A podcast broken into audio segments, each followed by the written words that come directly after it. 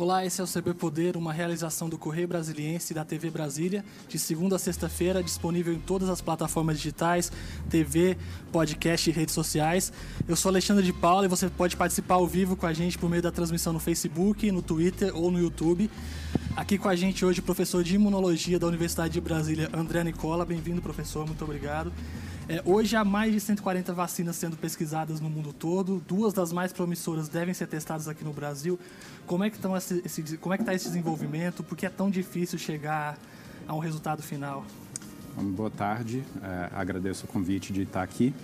Ah, essas pesquisas elas estão andando numa velocidade muito maior do que normalmente acontece. Então existe uma dificuldade muito grande é, demora, ah, normalmente demora 5 a 10 anos, então, na verdade, a gente está correndo bastante rápido.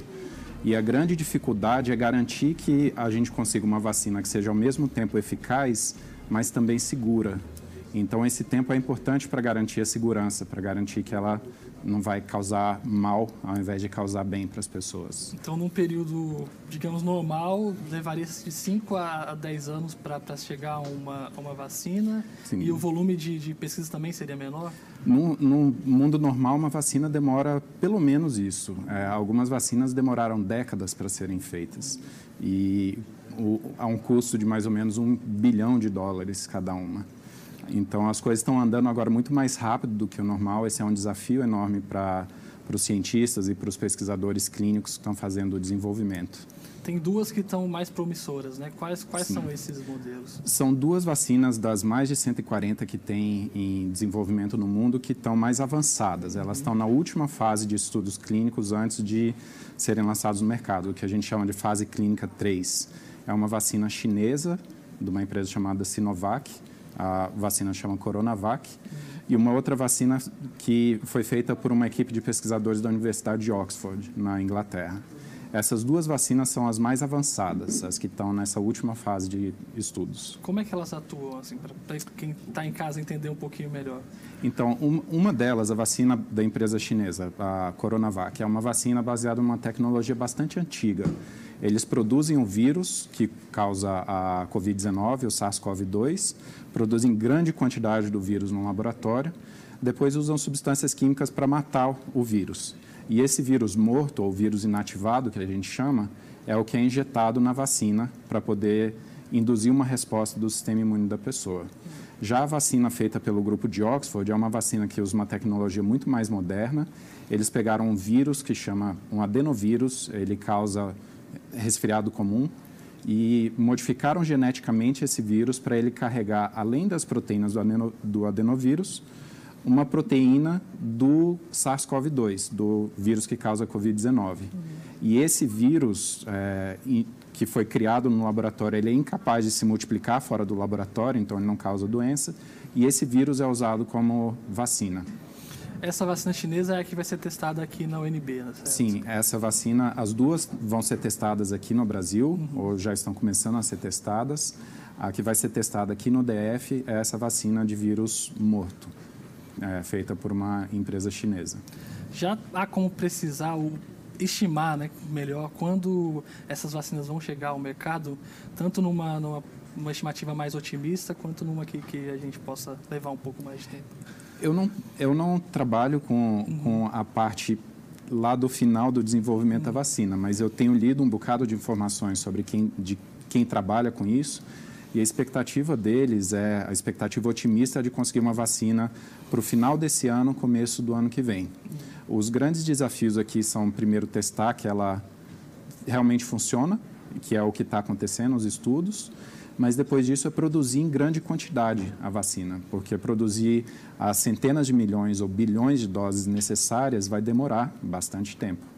Esse teste que vai ser feito aqui na UNB é mais uma das iniciativas que a universidade tem feito, uma série de, de projetos e de pesquisas relacionados à Covid. O senhor é coordenador de uma pesquisa que trata do uso do plasma de pacientes recuperados em, em, no tratamento. Né? Como é que é que funciona isso também? Como é que é essa questão do, do plasma? O que, que é feito? Qual é o processo para quem está assistindo a gente possa entender melhor. A gente fala em plasma, é um pouco complexo para na primeira, à primeira vista, né? Então, esse estudo, ele também envolve o sistema imune, o nosso sistema de defesa, né?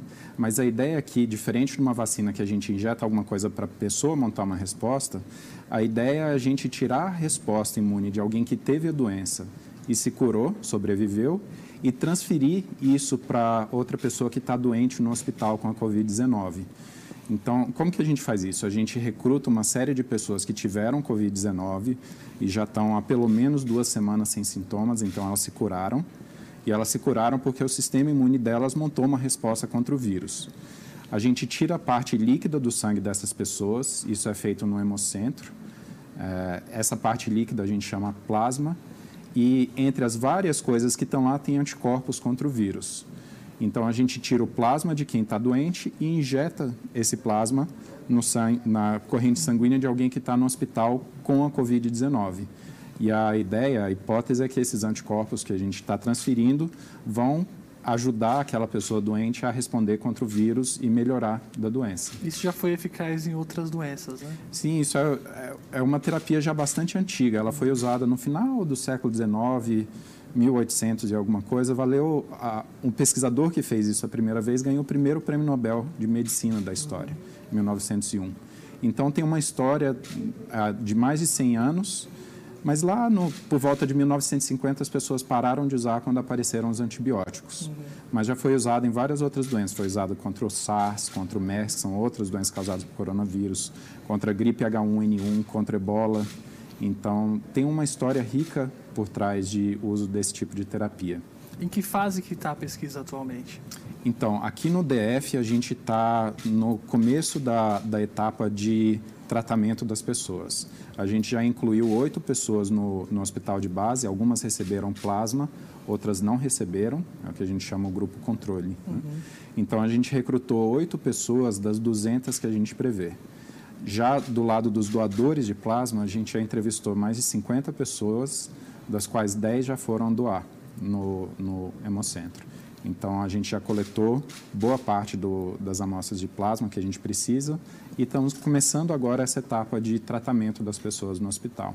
Essa questão de usar pessoas que estão com a doença, usando esse tipo de tratamento e um outro grupo que não está com usando esse tratamento é importante para poder chegar à conclusão final, né? Isso dá mais segurança ao Sim. estudo, né? A gente tem um nome técnico para isso no, na, na ciência. A gente fala que é um estudo randomizado. Hum. Isso significa que a gente trata algumas pessoas e outras pessoas a gente não trata. E o objetivo é que as, essas, esses dois grupos sejam semelhantes, tenham a mesma proporção de homens e mulheres, a mesma idade, é, a, a mesma gravidade da doença. Então a gente tenta fazer os dois grupos iguais em tudo, menos no plasma. Então todos os dois grupos vão receber o mesmo tratamento no hospital, o mesmo cuidado, as mesmas drogas, só que um vai receber o plasma esse tipo de estudo é muito mais complexo, mais caro e mais demorado do que a gente simplesmente dar plasma para todo mundo e ver o que acontece, mas é muito mais é, a, a, evidência que ele fornece é muito mais concreta. A gente consegue saber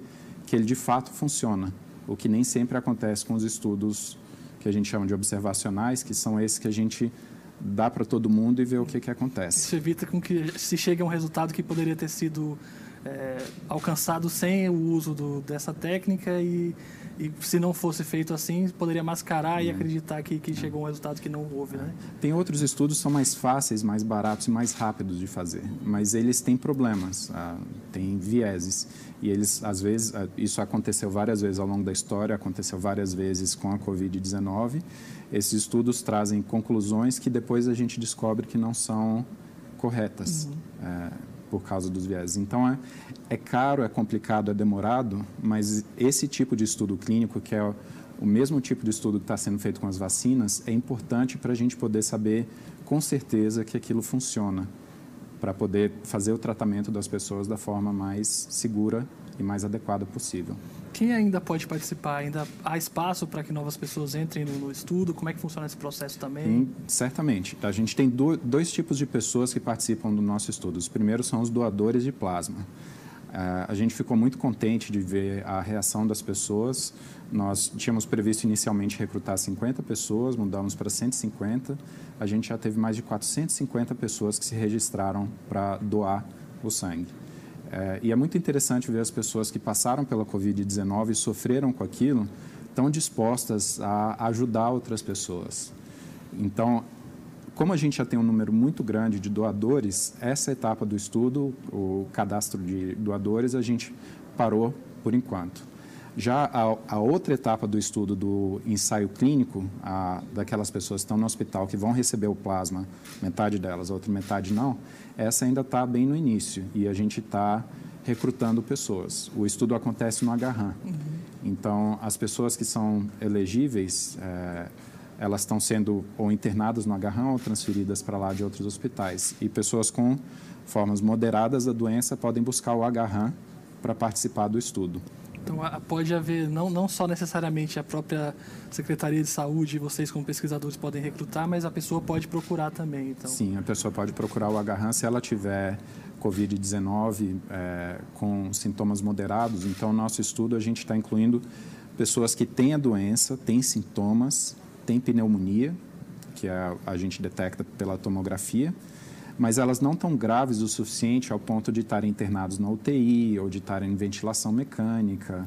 Então, a gente quer pegar essas pessoas no começo da, doença, até o décimo dia de sintomas, e com uma doença moderada, para administrar o plasma. Pra, e a nossa principal hipótese é que menos pessoas desse, com essa forma da doença que receberem o plasma vão progredir para as formas graves. O senhor tem pesquisado também eh, na área de biotecnologia formas de, de se produzir é, drogas. Como é que está essa, essa pesquisa? É uma pesquisa mais longa, né? Essa é uma pesquisa bem mais longa. Os resultados, se eles aparecerem, vão aparecer ao longo de anos, não ao longo de meses, uhum. como o plasma de convalescente. Né? E a ideia é muito parecida com a ideia do plasma de convalescente. É a gente tirar a resposta imunitária de quem sobreviveu para poder passar para quem está doente. Só que o que a gente faz aqui a gente tira células do sangue de quem sobreviveu à doença, desses doadores convalescentes, a gente leva elas para o laboratório, extrai o material genético e usa esse material genético para procurar os genes que codificam os anticorpos. Quando a gente obtém esse gene, a gente faz várias estratégias de engenharia genética, a gente usa ele para produzir esses anticorpos em grande quantidade no laboratório. Então, se isso funciona, a gente consegue produzir, ou não num laboratório no UNB, mas uma indústria farmacêutica, consegue produzir esse anticorpo para injetar em milhões de pessoas. Uhum. Enquanto um doador de convalescente doa duas bolsas para tratar duas pessoas, usando essa estratégia de engenharia genética, a gente pode, a partir das células de um doador, criar anticorpos para injetar em milhões de pessoas. Uhum. Professor, no que já existe hoje, há uma discussão também entre o que se pode fazer, qual é o tratamento mais adequado, o que funciona, o que não funciona. Algumas polêmicas também em torno de, medica de medicamentos. O que, que na prática se tem como efetivo? O que, que a ciência realmente mostra até agora que é eficaz? A gente já sabe o que é eficaz? Então, a gente tem coisas que são eficazes para diminuir os casos para prevenção da doença e tem algumas coisas que são eficazes para tratar a doença em quem já tem para prevenir que a doença aconteça, é, o mais eficaz é o afastamento social, é evitar que um número grande de pessoas se contaminem.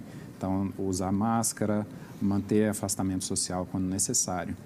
Já para as pessoas que já estão doentes, é, o mais importante é essas pessoas terem atenção médica e os cuidados necessários para, por exemplo, fazer a ventilação mecânica na hora que é necessária, ventilação precoce e existe um tratamento farmacológico que é comprovado é, por estudos científicos de alta qualidade, que é o anti-inflamatório, da dexametasona, né, os uhum, corticoides. Uhum. E qual a dificuldade, o que, que levou essa dificuldade de se chegar a uma forma de tratamento mais específica? É a característica do vírus ou é o fato da gente não, não saber muito sobre ele? O que, que, que leva a essas dificuldades? Os vírus são muito difíceis de tratar, porque eles são partículas minúsculas e eles usam quase tudo das nossas células. Então, eles têm. A gente tem 20 a 25 mil genes, os vírus às vezes têm 10, 12 genes. Então, a grande maioria das coisas que eles usam são coisas nossas, das nossas células. E é muito difícil achar uma droga que age contra o vírus e não mata a gente junto. Então, esse é um desafio muito grande historicamente. Tratamento para doenças virais é muito difícil de conseguir. Não tem nada de diferente do SARS-CoV-2. Uhum tem muitos riscos então envolvidos essa, essa, nessa procura, né? Tem muitos riscos. A maioria dos tratamentos desenvolvidos no laboratório, quando a gente bota nos seres humanos, eles de fato não funcionam. é, justamente por causa dessa dificuldade. O, os vírus, eles vivem dentro da gente, então é muito difícil você achar uma droga que age contra o vírus sem matar a gente junto. Recentemente tem se falado muito em técnicas de tratamento preventivo, é, algumas figuras públicas, inclusive, é, falaram sobre isso nas redes sociais, de tomar algum medicamento específico para que prevenisse a pessoa de ter a doença, que impedisse de, de, de, ser contaminada. Existe evidência científica de que esse tipo de tratamento é eficaz? Não há evidências clínicas concretas que eu conheça de alguma dessas drogas ou alguma dessas estratégias prevenir a doença. Ah, em geral, a gente espera, no, no, mundo real, fora da pandemia, a gente espera até que uma droga seja provada que ela funcione antes de começar a usar. O que tem acontecido muito agora é inverter as coisas, começar a usar enquanto alguém disser que não funciona, é, até alguém disser que não funciona. Mas ah, como toda droga tem um risco de causar efeitos colaterais potencialmente graves, é muito ruim a gente usar drogas que a gente não sabe se funciona de fato num número enorme de pessoas, porque caso ela não funcione, várias pessoas vão ter os efeitos colaterais para uma coisa que não funciona. E a gente escuta também muitos relatos de pessoas que estão se medicando sem passar por um tratamento específico, sem procurar um profissional, um especialista, e aí o risco é maior, né? O risco é bastante maior. Ah, nessa situação, a pessoa pode tomar uma droga que vai ter uma interação com outro remédio que ele toma para outra doença. A pessoa pode errar a dose da medicação e numa dose mais alta ela vai ser tóxica. Pode ter interação com comida. A droga pode funcionar para adultos, não para crianças. Então, a automedicação é ainda mais arriscada. É, não é aconselhável a pessoa se automedicar, tomar qualquer medicação sem a orientação de um médico. Essa questão da interação muito séria, porque às vezes você lê alguma coisa que diz, ah, vai funcionar esse medicamento específico, mas não leva em conta essas características que são particulares, né? É. E que podem levar a alguma situação pior. Outra palavra que entrou na pauta com a Covid-19 é a comorbidade, né? Tem se falado muito sobre é, essas doenças que, que com a, o vírus se agravam e, e pioram o, o quadro do paciente. Como é que isso ocorre? Por que, que, que, as comorbidades são, são mais graves? Quais são as principais, no, as mais perigosas nesse caso da Covid?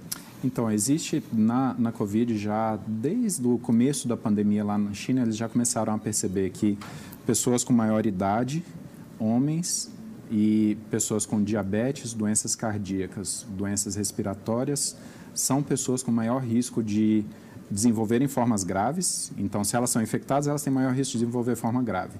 E desenvolvendo formas graves, elas têm maior risco de morrer. Essa pandemia, por incrível que pareça, ela começou há uns seis meses atrás. É tudo muito novo. Então, tem, tem muitos estudos científicos, mas ainda falta muita coisa para a gente saber. Então, a resposta simples e direta a essa pergunta é a gente não sabe. Mas o que parece acontecer é que essas comorbidades elas alteram a capacidade do corpo de sobreviver ao vírus. Então, por exemplo, quem tem doença cardíaca, ah, o vírus afeta o funcionamento do sistema circulatório. E como o coração já não está funcionando muito bem, a pessoa tem maior risco de morrer de problemas circulatórios. Ou então, como é o caso da, do diabetes, essas doenças afetam o sistema imunitário. O corpo da pessoa não tem a mesma capacidade de responder contra o vírus e pode, por exemplo, montar uma resposta tão intensa contra o vírus que essa resposta começa a matar a pessoa.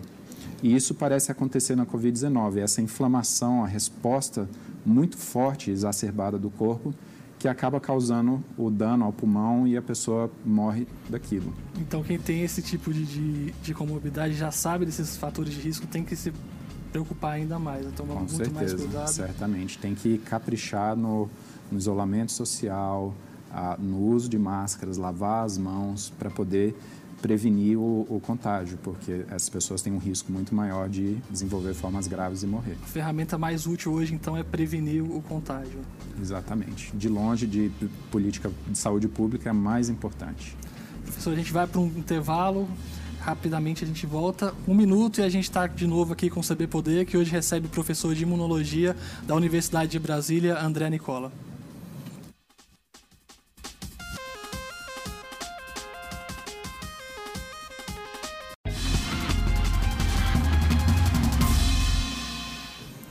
Gente está de volta com o segundo bloco do CB Poder, que hoje recebe professor de imunologia da Universidade de Brasília, André Nicola. Professor, a gente estava falando antes de, de ir para o intervalo que a principal ferramenta hoje, a mais eficaz, é combater o contágio, é evitar que as pessoas sejam infectadas. Já depois de tanto tempo de isolamento, de distanciamento, com a reabertura de algumas atividades, as pessoas ficam ainda se questionando: será que ainda é preciso tomar esse cuidado? Será que o distanciamento ainda é necessário?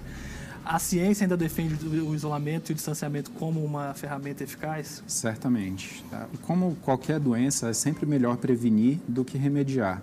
É muito mais fácil você prevenir que uma pessoa tenha doença do que tratar a doença quando ela acontece. E, de fato, a, o isolamento, a, evitar o contágio da doença, é a forma mais eficaz de prevenir o, que um número muito grande de pessoas morra durante a pandemia. O que pode ser feito também, a gente citou essas possibilidades de usar medicamento que não são muito adequadas e que não tem comprovação científica para prevenir. Mas o que a pessoa pode fazer para estar tá com um sistema imunológico mais forte, para estar mais saudável para o caso de, infelizmente, chegar a contrair o vírus e, e que o desenrolar da situação não seja tão grave? Isso é super importante não só para a Covid-19, mas para várias outras doenças na nossa vida, né? A receita para o sistema imune funcionar bem é se alimentar bem, fazer exercícios físicos e ter um sono adequado e estar tá bem psicologicamente. Quando o nosso corpo funciona bem, o sistema imune funciona bem. Não existe receita mágica para um sistema imune funcionar melhor, vitamina. A, a receita é alimentação adequada, sono, é, fazer exercícios físicos e viver uma vida sem, sem muitos estresses. Né? Nesse momento de pandemia, parece que a gente deixa suspenso os outros tipos de cuidados. Né? Mas várias dessas coisas que a gente está citando são importantes em qualquer momento, como essa questão, uhum. a questão do, da automedicação também, de não fazer uhum. esse tipo de coisa. Tudo isso é útil, é, mesmo fora da pandemia. Né? Certamente. E mais, mais importantes ainda durante a pandemia, não só pela Covid-19, porque durante essa pandemia não é só a Covid-19 que vai afetar as pessoas e que vai matar muitas pessoas. O sistema de saúde, estando quase todo direcionado a diagnóstico e tratamento da Covid-19, faz com que pessoas com outras doenças possam piorar, é, ou pessoas que não estão fazendo exercício, é, possam adoecer de outras doenças que não a Covid-19. Então, essas orientações que são corriqueiras e bastante comuns para outras doenças são ainda mais importantes nesse momento. Como a gente tem ainda um percentual baixo da população que teve casos confirmados, há pessoas e teorias de que a gente deveria deixar com que as pessoas fossem contaminadas para ter logo uma, uma imunização geral. Qual é o grande risco de uma teoria como essa? Qual é o perigo de se pensar assim? A gente chama isso de imunização de rebanho. Né? Você ter um número tão grande de pessoas que já tiveram contato e são imunes que a doença não circula mais. O número que a gente tem para isso é de mais ou menos 70% da população com a doença. Hoje de manhã eu li um estudo da Espanha, que foi um dos países mais afetados pela Covid-19, e eles viram que 5% da população teve a doença. Então, se a Espanha, que é um país envolvido, rico, teve um caos no sistema de saúde com 5% da população afetada, 70% a gente vai ter um caos muito maior e milhões de pessoas vão morrer. Essa não é uma estratégia adequada, não, não é adequado você pensar que milhões de pessoas precisam morrer para você controlar a doença. Ah, o que se faz quando você está controlando é que se chegue aos poucos nesse, nesse percentual, né? E aí você não, não estressa o, o sistema de saúde de uma vez só. Essa... Sim, essa, essa é uma possibilidade. Você ir aos poucos, manter, é, achatar a curva, né? Uhum. Você diminui a, o número de casos num determinado momento e alonga o tempo da pandemia uhum. para manter o sistema de saúde funcionando. Mas tem pessoas que acham que nem isso vai funcionar na, no, no SARS-CoV-2, porque é um país que foi afetado de uma forma tão intensa quanto a Espanha, chegar só a 5%, para chegar a 70% é, ia ser muito, muito complicado. Então, a gente deve chegar à imunidade de rebanho quando a gente tiver uma vacina. Uhum. Antes disso, é muito difícil. Então, a vacina deve chegar antes desses 70% e, e vai resolver, essa, resolver entre aspas, essa, essa questão. Né? Essa é a esperança, uhum. que a vacina funcione bem ao ponto da gente poder imunizar pelo menos 70% da população e essa doença parar de causar o dano que ela causa hoje em dia. Enquanto isso, a gente então deve ter situações de, de vai e volta, é essas possível. questões de segunda onda. É muito difícil prever o futuro uhum. e eu não sou especialista em epidemiologia, mas o que eu tenho lido bastante sobre epidemiologia é que essa é uma possibilidade. A gente vai, a, a doença vai estar com a gente durante um bom tempo até que a gente tenha vacinas eficazes para imunizar a população inteira ou quase toda. Tem muita gente que não acredita no, no vírus, mesmo diante de, dos números, diante de casos próximos que, que acredita em teorias conspiracionistas de que isso é uma invenção ou de que não é tão sério. O senhor que está como pesquisador, como médico, como cientista dentro dos estudos e, e na linha de frente mesmo do, do combate a essa pandemia, o que, que o senhor poderia dizer para quem está assistindo a gente e ainda pensa assim? Bom, eu sou um cientista e eu quis ser um cientista desde que eu era criança. Então, para mim é bastante agoniante ver essa, esses movimentos contra a ciência. E não é só o Covid-19, tem movimento anti-vacina, terra plana, é, negação ao aquecimento global. É, essas coisas, é, elas andam em conjunto agora. Mas uma coisa importante é, se a gente olha para os últimos 200, 300 anos de história da humanidade, a ciência foi a principal ferramenta que os seres humanos criaram para ajudar a gente a resolver problemas. A, a ciência já resolveu, no, no, no, campo da saúde, a gente já resolveu problemas sérios, doenças que mataram centenas de milhões de pessoas na história, a gente conseguiu achar prevenções e cura. Então, a ciência erra, os cientistas são humanos, nós erramos, a ciência vai muito mais devagar do que eu gostaria, do que todo mundo gostaria, mas ela é a nossa principal ferramenta para resolver os problemas que a gente já teve e eu tenho certeza que é a nossa principal ferramenta para resolver esse problema atual. Num momento como esse, então, mais importante do que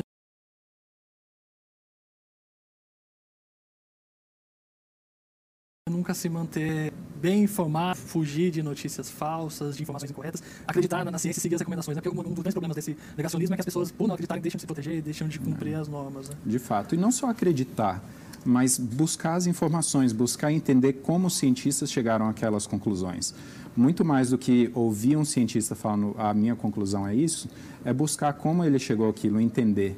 É super interessante isso e isso vai permitir a pessoa tirar a própria conclusão sobre aquele tema. Professor, tem alguns outros estudos também em andamento que falam sobre a questão do tipo sanguíneo, né? Como é que estão esses, esses, esses, essas análises? Eu sei que não é seu tema de uhum. pesquisa especificamente, mas é uma questão que chama a atenção, né? É, é, é, bastante interessante isso. Tem algumas pessoas com determinado tipo sanguíneo, pessoas com determinado tipo sanguíneo têm um risco muito maior de morrer da doença do que outras pessoas. Isso está bem claro, isso já foi observado. A gente não sabe ainda por quê. Eu desconfio, e isso é uma é, eu estou aqui chutando, eu desconfio que isso tem a ver com genética. Assim como tem gente alta e baixa, loiro, moreno, tem gente que responde de um jeito contra o vírus, tem gente que responde do outro. Então, a genética da resposta de defesa do, da pessoa. Mas esse é um chute. Tem muitas pessoas especialistas nisso tentando entender o porquê. Uma dúvida também que, que sempre existe, sempre chega, é de pessoas que já foram contaminadas e se recuperaram. Existe alguma possibilidade de que elas sejam é, infectadas novamente? A ciência já tem respostas para isso ou também? Essa é uma pergunta sabe? bastante importante e é uma pergunta que a gente também não tem uma resposta. De novo, essa pandemia começou há seis meses, a gente não teve tempo suficiente para avaliar. Tem doenças que as pessoas ficam, tem uma vez, ficam imunes durante 60, 70, 80 anos, sarampo, por exemplo. Tem outras doenças, como as causadas por coronavírus, que causam resfriado, então são outros vírus parecidos, que a pessoa não tem imunidade para o resto da vida. Ela pode desenvolver a doença segunda, terceira, quarta, quinta vez. A gente não sabe ainda a Covid-19 em qual desses dois grupos ela vai entrar. Tem muita gente tentando descobrir, a gente vai precisar de tempo para descobrir. Até agora não, não se tem casos né, muito específicos de. Até agora existem alguns relatos, mas eles não são é, muito concretos. É possível que a, a primeira vez a pessoa não teve a doença de fato. Então ainda não tem, eu ainda não vi nenhum estudo concreto e completo mostrando que de fato a proteção dura para o resto da vida ou que a proteção não dura. Essas dúvidas também têm a ver com os testes, né? Que tem, tem um, possibilidade de falhar, então você não tem como ter certeza disso. Né? Certamente. Né? Quando a pessoa tem a segunda vez, você precisa garantir que ela teve da primeira vez e o teste pode ter falhado. então, hoje, para quem já teve, o ideal é continuar mantendo todo o cuidado. Porque... As recomendações dos sistemas de saúde no mundo são continuar mantendo o cuidado, porque a gente não sabe se a pessoa pode ter doença uma segunda vez. Qual o senhor acredita que seja o caminho agora, partir, pelo que a gente já veio até, até então, o que a gente tem pela frente, quais são as principais dificuldades que a gente vai ter para lidar com essa pandemia, tanto pensando na, nas questões de saúde pública, tanto quanto pensando também na, na pesquisa, é, no que se pode ser feito desse, desse caminho? A pandemia ela está afetando a vida de todo mundo, né? inclusive a vida das pessoas que fazem pesquisa para procurar solução, afetando a economia, que acaba é, afetando o país como um todo. Então, a gente tem os sistemas de saúde, os médicos profissionais de saúde ou pesquisadores como eu, a gente tem o nosso papel a cumprir, mas tem um conjunto de outras pessoas que têm papéis importantes a cumprir aí para fazer não só controlar a doença, mas para a gente conseguir voltar a vida ao normal, voltar uma economia ao normal, etc. Então tem muito trabalho ainda pela frente. Os cientistas têm um papel nisso, em buscar ferramentas, mas quem vai usar essas ferramentas para fazerem as coisas funcionarem, a gente conseguir lidar com a pandemia, são outros profissionais. Os, os epidemiologistas, infelizmente, acreditam que essa não deve ser a, a nossa última pandemia, como não foi a primeira epidemia também, que a gente pode enfrentar em alguns em outros momentos no futuro coisas similares, talvez piores. É, que lições a gente tirou do, do que foi feito até agora? Como a gente pode se prevenir melhor no futuro contra uma pandemia? Certamente essa não foi a primeira pandemia e eu concordo, não vai ser a última. E a gente estuda um bocado as outras pandemias e eu acreditava que a nossa resposta como sociedade, não só o Brasil, mas o mundo todo, fosse ser bastante diferente do que eu lia da gripe espanhola de 1918. Mas tiveram muitas coisas, é, protestos contra o uso de máscara que aconteceram há 100 anos atrás e aconteceram agora de novo. É, então, acho que a principal lição que a gente precisa tirar é que a gente tem que aprender com os erros que a gente teve para fazer melhor da próxima vez. Aprender com o que aconteceu de ruim dessa vez para a gente melhorar da, da próxima vez, da próxima pandemia. O que infelizmente a gente não fez com, com muita precisão. A gente agora, fez, né? muita gente fez, mas ainda, ainda precisava ser melhor. Podia ter sido melhor, menos pessoas podiam ter sido afetadas e morrerem. Professor, muito obrigado, agradeço muito pela entrevista, pelos esclarecimentos. O CB Poder fica por aqui, obrigado pela companhia, até a próxima e tchau.